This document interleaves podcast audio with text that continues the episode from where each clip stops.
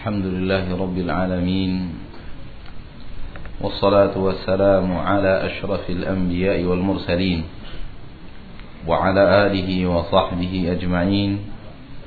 أشهد أن لا إله إلا الله وحده لا شريك له وأشهد أن محمدا عبده ورسوله لا نبي بعد أما بعد.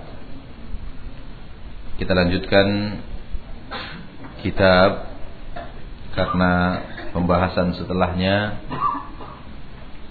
masih berkait dengan yang sebelumnya maka kita simak bacaan kitab Fadal ولكن للمشركين شبهة ولكن ولكن للمشركين شبهة يريدون بها إن هذه القصة وهي أنهم يقولون إن بني إسرائيل لم يكفروا بذلك. وكذلك الذين قالوا للنبي صلى الله عليه وسلم اجعل لنا ذات أنواط لم يكفروا. فالجواب أن نقول إن بني إسرائيل لم يفعلوا ذلك. وكذلك الذين سألوا النبي صلى الله عليه وسلم لم يفعلوا ذلك. ولا خلاف أن بني إسرائيل لو فعلوا ذلك لكفروا. وكذلك لا خلاف في أن الذين نهاهم النبي صلى الله عليه وسلم لو لم يطيعوه واتخذوا ذات أنواط بعد نهي لكفروا وهذا هو المفروض. Baik. Kita lanjutkan. Karena berhubungan dengan masalah tadi Walakin lil musyrikina syubhatun. Akan tetapi Orang-orang musyrikin Artinya pelaku-pelaku syirik Memiliki syubhat. Yudluna biha inda hadihil qissah. Mereka turunkan Syubhat tersebut Atau mereka paparkan adalah yudli menurunkan makna dasarnya. Tapi maknanya di sini adalah memaparkan. Indah hadhil kisah saat kisah ini di sisi kisah ini wahia syubhat mereka adalah annahum yaqulun mereka berkata inna bani israil lam yakfuru bidzalik. Sesungguhnya bani israil tidak kufur dengan yang demikian itu. Kalian mengatakan kami melakukan hal ini, kalian nyatakan kami kafir, musyrik. Bani Israel tidak Allah nyatakan kekufuran mereka. Wa alladziina qalu lin-nabi dan demikian juga orang-orang yang berkata kepada Nabi sallallahu alaihi wasallam, "Ij'al lana dzata anwa." Lam yakfuru, mereka tidak kufur. Tidak dinyatakan kepada oleh Nabi mereka sebagai orang orang kafir. Fal jawab, maka jawabannya An-naqul kita mengatakan Inna Bani Israel lam yaf'alu. Sesungguhnya Bani Israel tidak mengerjakan. Tidak jadi itu mereka buat.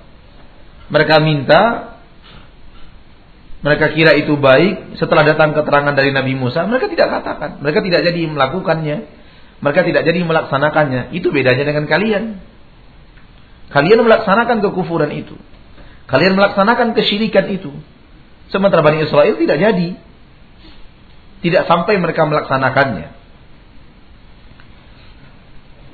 Wala khilafa dan tidak ada khilaf anna Bani Israel seandainya Bani Israel lau fa'alu dzalika lakafaru. Andai mereka melakukan itu, melakukan apa yang mereka minta tadi, buatkan untuk kami ilah seperti orang-orang musyrikin punya ilah, Seandainya itu jadi mereka lakukan setelah datangnya larangan dari Nabi Musa, la kafaru, sungguh mereka akan kafir. Yang menyebabkan mereka tidak masuk ke dalam kekufuran karena mereka tidak jadi melakukannya. Ada keinginan tapi tidak jadi. Dan itu tidak tidak dosa. Ada keinginan tidak jadi, itu tidak dosa. Bahkan menjadi pahala.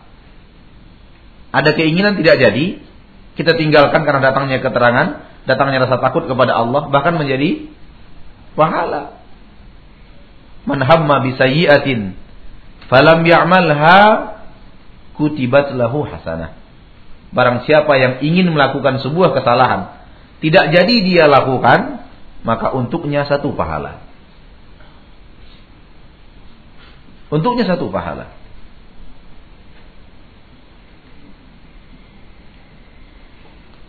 Di sini ada sedikit tambahan penting. Tidak jadi dia lakukan karena dia takut kepada Allah. Karena timbul kesadarannya kepada syariat, tidak jadi dia lakukan. Akan tetapi, kalau dia telah berusaha melakukannya, yang menghalanginya melakukan adalah keadaan, dia tetap berdosa. Dia tetap berdosa. Si A ingin maling di rumah seseorang. Ingin maling. Tiba-tiba timbul kesadarannya, itu kan dosa dia tinggalkan. Itulah yang pahala. Si B ingin maling di rumah seseorang. Sudah dia siapkan senter, sudah dia siapkan linggis, sudah dia siapkan eh, kunci-kunci, uh, lalu dia pergi ke rumah orang itu. Eh ternyata orang yang mau dia maling itu lagi nonton bola. Misal, ini misal. Tidak jadi. Tidak jadi. Si B dapat dosa.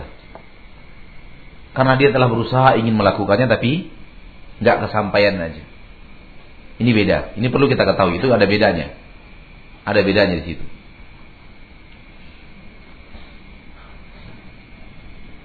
Oleh karena itu Nabi mengatakan Sallallahu Alaihi Wasallam dalilnya dalil yang saya katakan ini seandainya dua orang Muslim saling berbunuhan satu pegang pedang satu pakai pedang saling baku hantam ber, bertengkar kedua-duanya yang membunuh dan terbunuh masuk neraka yang membunuh dan yang terbunuh masuk neraka dua-duanya bertanya para sahabat yang membunuh sudah jelas, yang terbunuh kok masuk neraka, dia ingin membunuh juga. Dia sudah berusaha membunuh. Cuman senjata lawan lebih dulu sampai ke perutnya. Dia ingin dia sudah berusaha untuk membunuh tapi nggak kecapaian. Usahanya sudah jadi. Yang menghalangi tidak membunuh karena dia terbunuh duluan. Maka itu dosa. Dosa yang kita lakukan, kita berhenti karena keadaan dosa. Namun kita berhenti karena ingat kepada Allah, ingat kepada syariat, kembali kepada jalan yang benar, berusaha melawan nafsu dan hawa, maka itu pahala.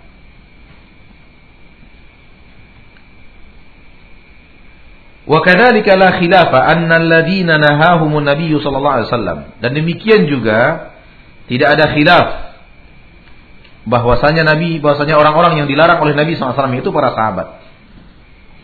Laulam yuti'u seandainya mereka tidak taati Rasul, Nabi melarang. Seandainya mereka tidak taati, artinya seandainya mereka lakukan wattakhadhu anwat, lalu mereka tetap mencari pohon yang namanya datu anwat, mereka tunjuk sebuah pohon untuk mencari berkah ba'da nahyihi setelah dilarangnya mereka tentang itu setelah larangannya larangannya Nabi Muhammad tentang masalah tersebut la kafaru sungguh mereka akan kafir disebabkan hal tersebut. Yang menyebabkan para sahabat tidak kafir kan tidak jadi. Setelah mendengarkan keterangan tidak jadi melakukannya. Huwal matlub. Ini yang diinginkan. Ini yang diinginkan. Setelah kita ada keinginan untuk berbuat syirik, datang keterangan kita tinggalkan. Ini yang diinginkan. Wallahu taala alam.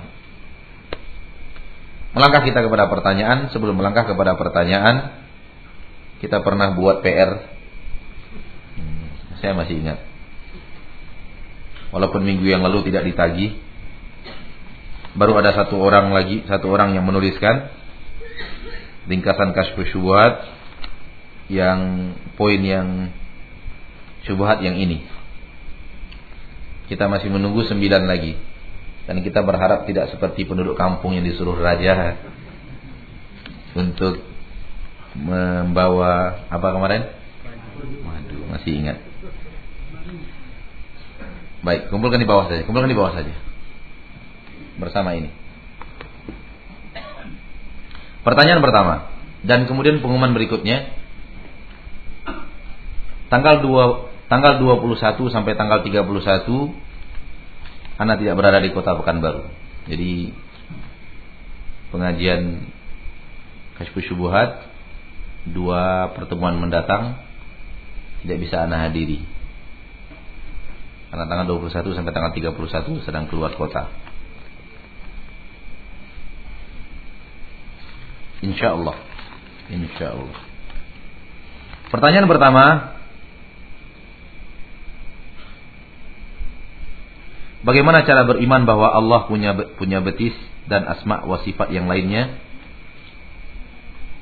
Janganlah asma wa sifat terlalu panjang. Cukuplah yang satu itu tadi di atas. Apa pun yang Allah katakan tentang dirinya, wajib kita imani itu ada. Satu. Dua, wajib kita katakan saya nggak tahu bagaimana bentuknya. Saya nggak tahu. Hanya Allah yang tahu. Kenapa? Karena Allah tidak menerangkan bagaimana bentuknya, Nabi tidak menerangkan bagaimana bentuknya. Yang ketiga, betis yang dimiliki oleh Allah pasti tidak sama dengan betis apa pun di permukaan bumi.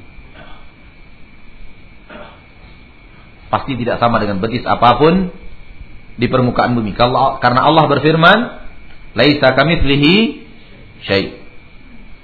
Yang keempat, bertanya-tanya seperti apa betis Allah itu adalah bid'ah. Ya. Ini akidah ahlu sunnah. Imani ada, yakini bahwa Allah, hanya Allah yang tahu, yakini bahwa dia tidak sama dengan dengan seperti apa pun yang dimiliki oleh makhluk dan tidak boleh kita bertanya seperti apa karena tidak ada jawaban kenapa tidak ada jawaban karena taunya kita tentang sesuatu gambaran tentang suatu disebabkan tiga hal kalau tiga hal ini tidak ada tak mungkin kita bisa mengetahui sesuatu. Pertama, kita pernah melihatnya. Kita pernah melihatnya. Dan kita tidak pernah melihat Allah. Jadi kita tidak tahu. Kita tutup pintu yang pertama. Pintu yang kedua, kita pernah melihat sesuatu yang mirip dengannya. Kita pernah melihat sesuatu yang mirip dengannya. Yang mirip dengannya juga tidak ada maka tidak mungkin kita tahu seperti apa. Yang ketiga, kita mendengar cerita dari orang yang bisa dipercaya yang telah pernah bertemu dengannya. Itu pun tidak ada. Oleh karena itu, pintu untuk mengetahui seperti apa zat Allah tertutup. Tertutup rapat. Sampai Nabi pun tidak tahu. Yang lebih tahu tentang Allah hanya Allah. Yang tahu tentang Allah hanya Allah. Maka apa yang Allah terangkan bahwa ia memiliki ini, ia memiliki itu, ia memiliki ini, imani. Allah yang menerangkan kok. Dan imani bahwa tidak ada yang sama dengan Allah. Sebagian orang salah dalam berakidah. Ketika Allah mengatakan Allah punya betis, Allah punya tangan, Allah punya mata, Loh, kok bisa kita imani Allah punya tangan, punya mata? Sama dong Allah dengan makhluk. Salah dia beriman. Karena barang yang namanya sama, belum tentu wujudnya sama. Sesuatu yang sama nama, belum tentu wujudnya sama. Coba lihat. Manusia punya kaki? Ya kan? Punya kaki. Garis bawahi kalimat kaki. Anjing punya kaki? Ayam punya kaki, jerapah punya kaki, gajah punya kaki, meja punya kaki, sama tak kaki itu semua? Enggak sama. Kalimatnya sama, sama-sama kaki. Namun tak ada yang sama. Kalaulah kalimat yang sama antar makhluk berbeda, apatah lagi antara hamba dengan Allah pencipta. Lalu dari mana Anda kemudian mengatakan nggak boleh kita imani Allah punya tangan? Karena kalau kita imani Allah punya tangan itu sama dengan kita menyamakan Allah dengan makhluk. Tidak. Imani Allah punya tangan, kemudian imani bahwa tangan Allah tidak sama dengan tangan siapa pun dan tangan apa pun di permukaan bumi. Begitu cara mengimaninya.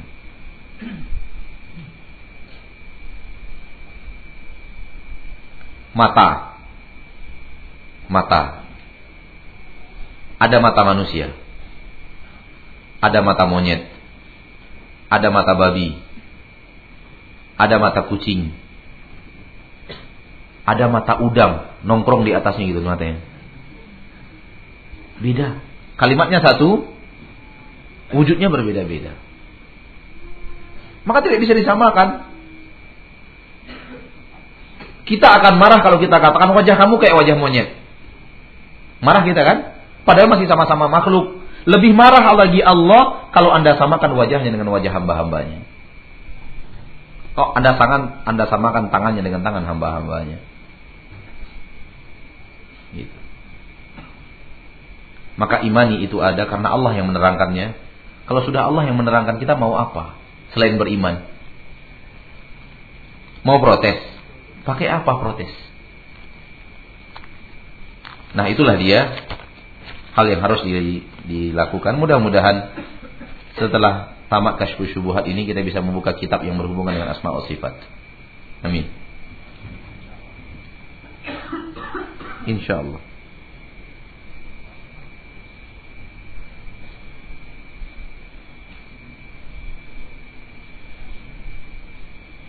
Kenapa santri ketika azan tidak memasukkan jari telunjuknya ke telinganya tetapi santri tangannya bersedekap dan satunya memegang mikrofon? Tanya santrinya, katanya saya.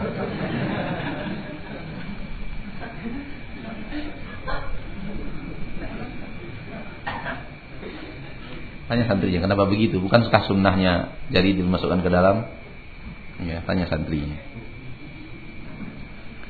Apabila kita berdoa menggunakan ayat Al-Quran atau hadis Nabi seperti Rabbil Firli, terus kita rubah menjadi Rabbana ighfir lana. Apakah secara hukum kita termasuk orang yang merubah ayat Al-Qur'an ataupun hadis Nabi? Tidak. Tidak. Lafaznya sama cuman karena pembicaranya berbeda maka berbeda. Seorang imam khatib yang memimpin yang berdoa untuk kaum muslimin di Jumat nggak mungkin dia berdoa untuk dirinya sendiri. Rabbil firli diaminkan oleh makmum didengarkan oleh makmum. Sementara doa untuk dia bersama. Nggak nggak mungkin. Ya jadi kalau seandainya hal-hal yang seperti tidak tidak merubah sama sekali tidak merubah. Itulah bahasa Arab dari zaman Nabi Muhammad sallallahu alaihi wasallam. Yang tidak boleh itu merubah kata yang berbeda. Contoh sahabat yang mengatakan wa nabiyyukal arsalta kata Rasulullah ia rubah menjadi wa rasulukal ladzi arsalta. Tidak kata Nabi, wa nabiyyukal ladzi arsalta. Nabi sudah dirubah menjadi rasul. Kalimat yang dirubah, bukan domir. Kalau domir tergantung yang berbicara. Dan itu bahasa Arab dari zaman Nabi sampai sekarang belum berubah. Wallahu alam. Jadi merubah domir mutakallim menjadi domir jamak. Ini bukanlah merubah doa, merubah Al-Quran. Wallahu ta'ala alam. Apabila sholat subuh berjamaah imamnya membaca kunut dengan mengangkat tangan, apakah kita boleh mengangkat tangan tanpa membaca kunut?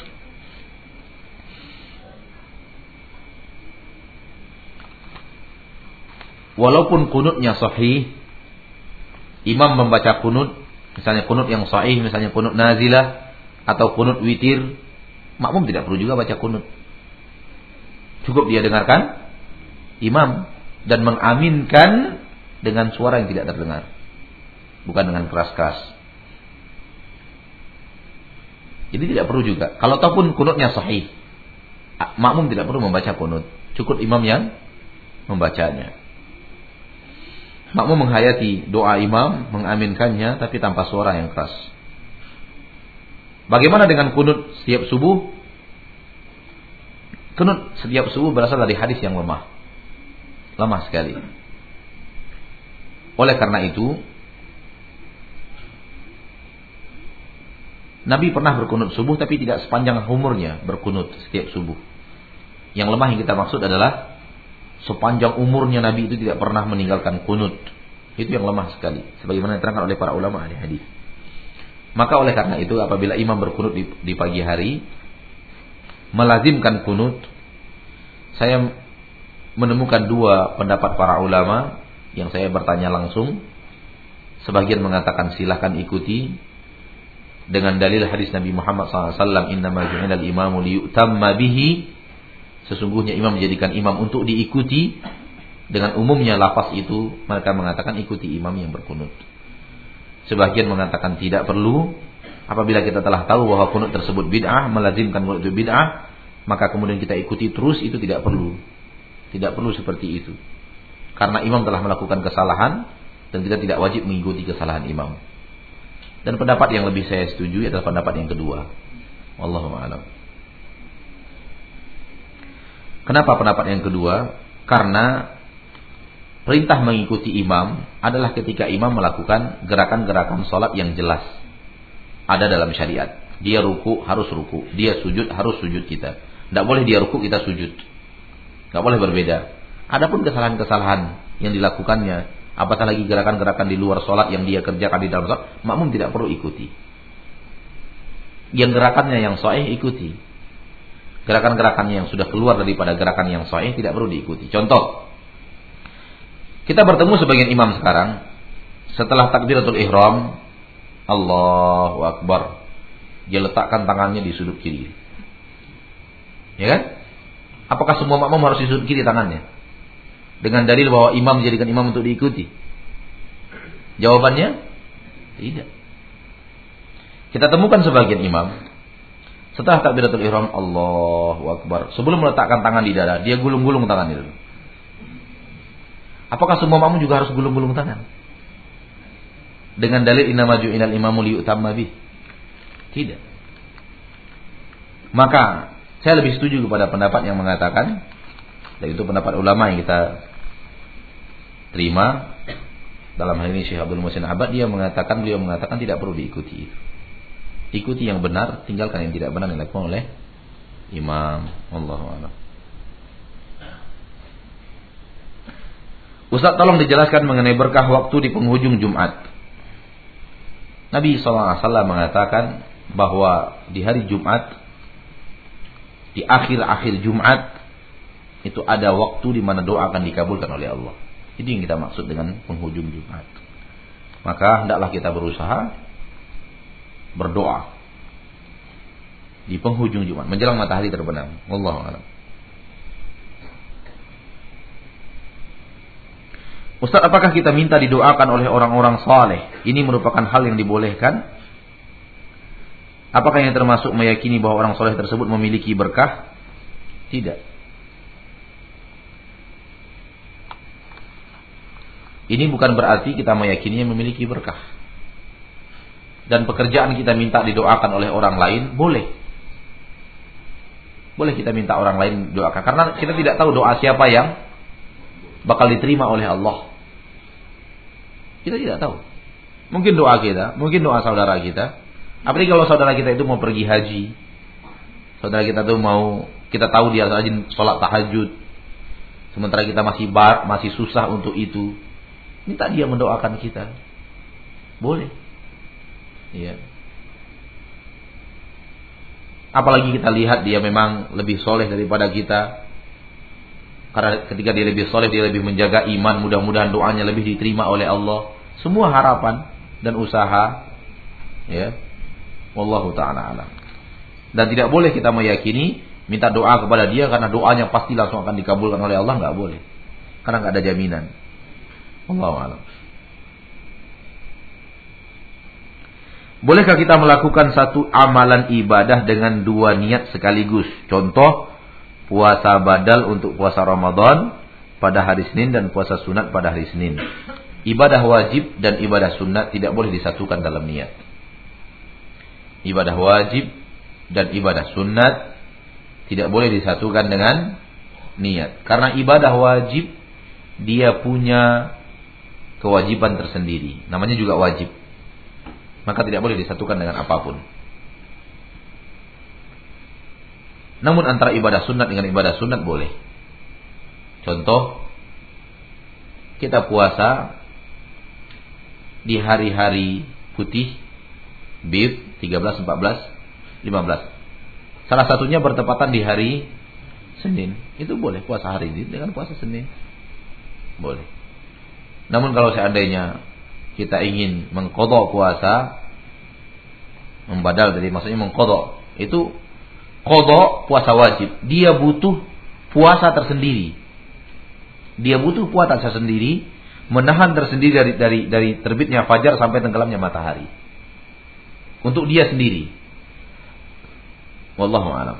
Oleh karena itu tidak boleh digabung dengan yang lain.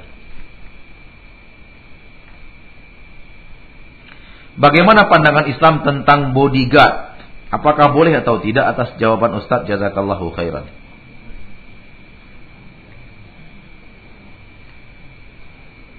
Bodyguard itu sama artinya punya kawan-kawan. Punya pengawal. Kalau memang dibutuhkan kita dikawal silahkan. Tapi ketahuilah orang yang butuh bodyguard itu orang gak bahagia. Kenapa? Tahu kenapa? Karena dia butuh bodyguard disebabkan dia takut. Bisakah bahagia orang yang senantiasa dihantui rasa takut?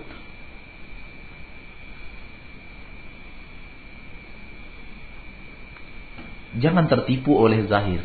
Uh, hebat orang itu ya ke mana-mana dikawal. Itu karena ada sesuatu yang di hatinya yang tidak enak. Makanya dia butuh pengamanan.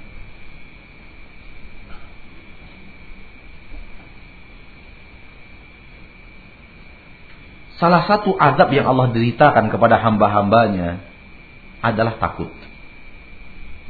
Walanabluwannakum bisyai'in minal khawfi wal ju' Kami akan uji kalian dengan sebahagian takut dan lapar. Mana lebih parah, takut atau lapar? Mana yang lebih parah, takut apa lapar? Kenapa? Karena takut setiap saat. Kalau lapar, sewaktu-waktu. Maka tak, takut lebih parah. Oleh karena itu di dalam ayat takut lebih didahulukan dibanding lapar. Karena dia lebih parah.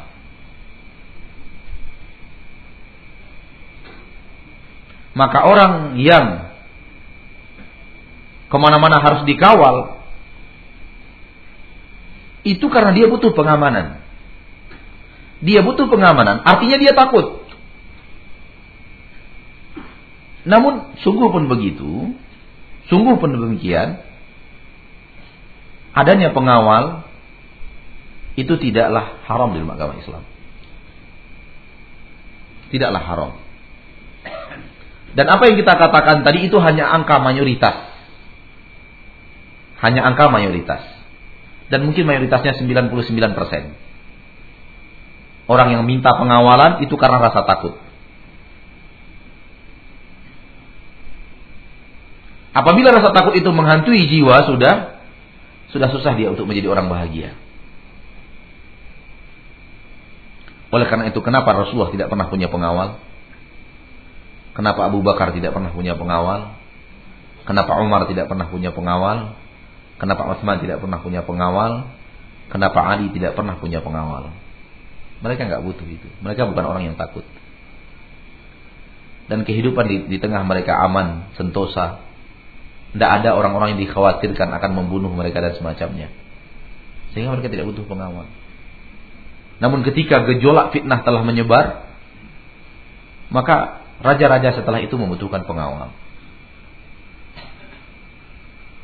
Seperti Muawiyah radhiyallahu an sudah bersama sahabat-sahabat dekatnya, nggak mau kalau di depan orang ramai tanpa ada sahabat-sahabat dekatnya. Dan sekarang sudah mulai di Jakarta Ustaz pakai pengawal.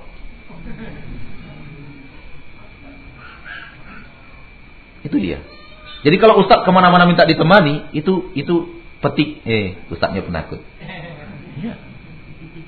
Ada ustadz yang jalan malam itu minta dikawani. Ya kan? Alasannya jemput, jemput, jemput saya tidak enak jalan-jalan sendiri. Bukan tidak enak, tidak berani. Kalimat itu jujur aja lah. Maka apabila rasa takut telah telah menjadi momok dalam kehidupan, itu artinya tidak bahagia.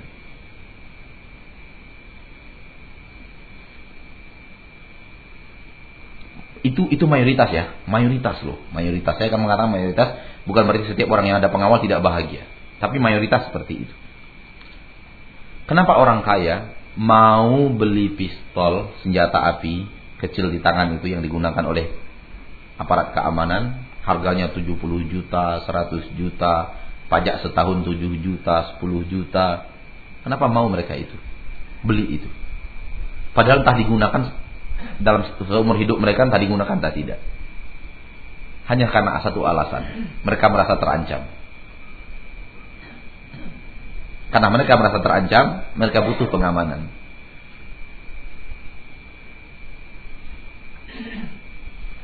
Kalau ada orang mus, orang miskin punya pistol, itu bukan untuk pengamanan, untuk perampokan. Hah? Ya untuk apa dia pistol? Dia nggak butuh pengamanan kok. Berarti ada niat lain. Gitu.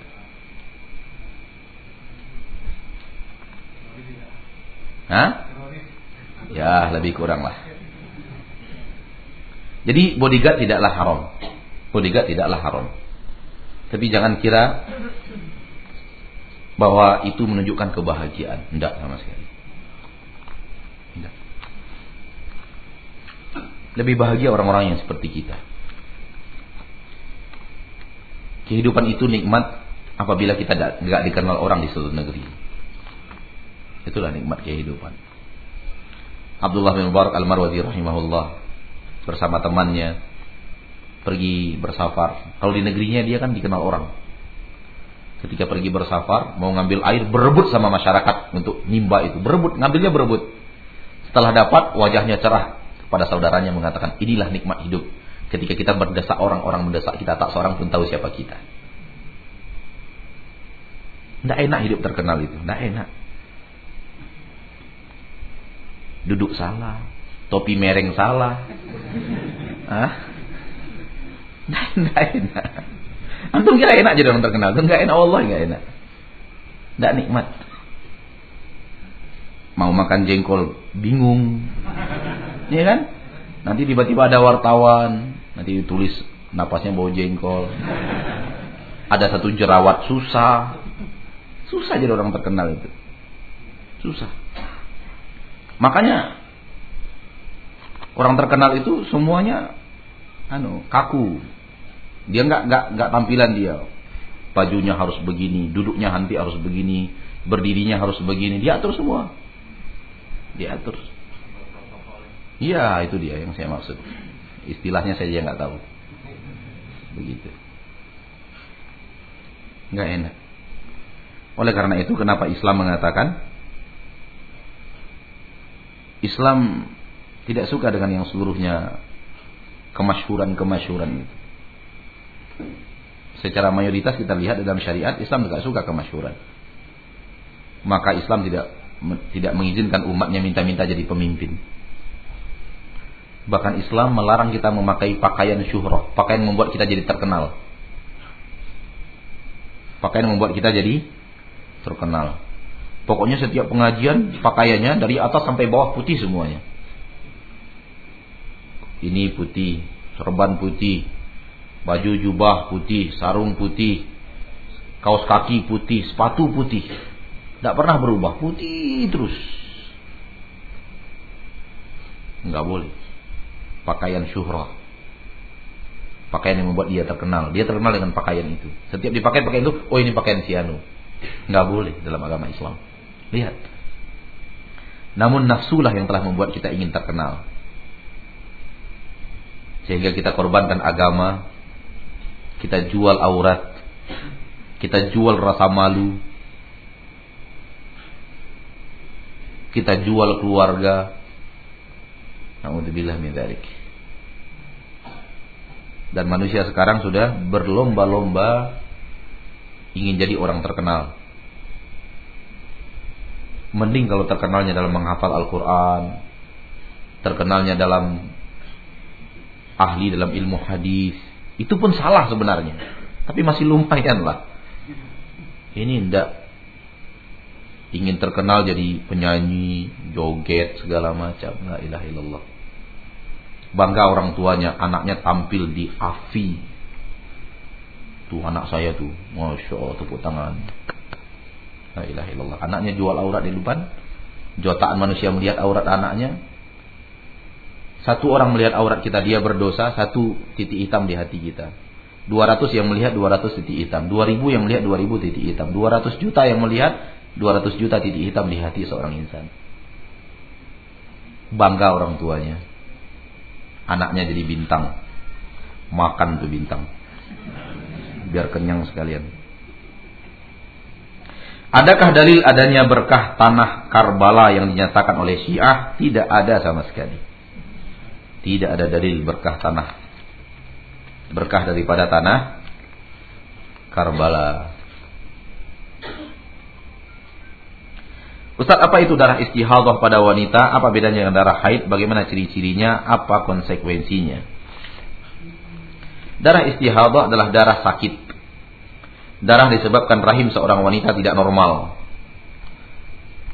Kalau rahimnya, rahimnya normal, maka yang ada adalah darah haid yang datangnya sekali sebulan bisa terlambat ya bisa agak datangnya agak cepat bisa terlambat dan kalau wanita itu normal maka datangnya normal. Apabila rahim seorang wanita rusak sakit maka darah itu bisa tidak hanya darah haid tapi darah istihadah namanya darah sakit damun fasid dari rahim seorang wanita Bagaimana cara mengetahuinya? Pertama, wanita harus mengenal darahnya sendiri. Seperti apa bentuk darahnya? Bagaimana warnanya? Seperti apa aromanya? Kenali. Kalau sudah datang setiap bulan, sudah berjalan lima tahun nggak kenal-kenal juga kan bodoh kita namanya. Ya kan? Kenali. Setelah kenal itu akan kita tahu bahwa kalau darah yang seperti ini bukan darah haid ini. Kalau itu bisa diwujudkan, maka itulah darah haid, inilah darah istihadah. Itu yang terbaik. Tamyiz bisa membedakan mana yang darah haid, mana yang darah istihadah. Dari warnanya, dari aromanya, dari tingkat keencerannya, itu yang terbaik. Namun kalau tidak bisa dia bedakan, tidak bisa dia bedakan darah itu, maka maksimum haidnya 14 hari. Di hari yang ke-15 itu bukan lagi haid. Itu darah istihadah. Konsekuensinya adalah dia tetap sholat, dia tetap bagaikan wanita yang tidak haid, namun dia hanya boleh untuk satu sholat wajib, satu wudhu. Bersihkan dulu, kemudian harus wudhu untuk satu kali sholat. Seandainya dia tidak istihadah, dia boleh melakukan dalam satu wudhu dua sholat, tiga sholat, ya kan? Dia wudhu asar, wudhu asar boleh digunakan untuk maghrib, boleh digunakan untuk untuk isya. Bahkan Nabi di kota Mekah pernah mengumpulkan lima sholat dalam satu wudhu. Subuh, zuhur, asar, maghrib, isya. Satu wudhu. Pernah. Untuk mengajarkan kepada kita itu boleh. Oleh karena itu, eh, wanita harus tetap sholat seperti yang tadi tapi dia wajib setiap mau sholat wudhu tidak boleh dia gabung dua sholat dalam dalam satu wudhu dan bukan mandi. Ada yang mengatakan setiap mau sholat mandi setiap mau sholat mandi tidak wudhu Allah alam.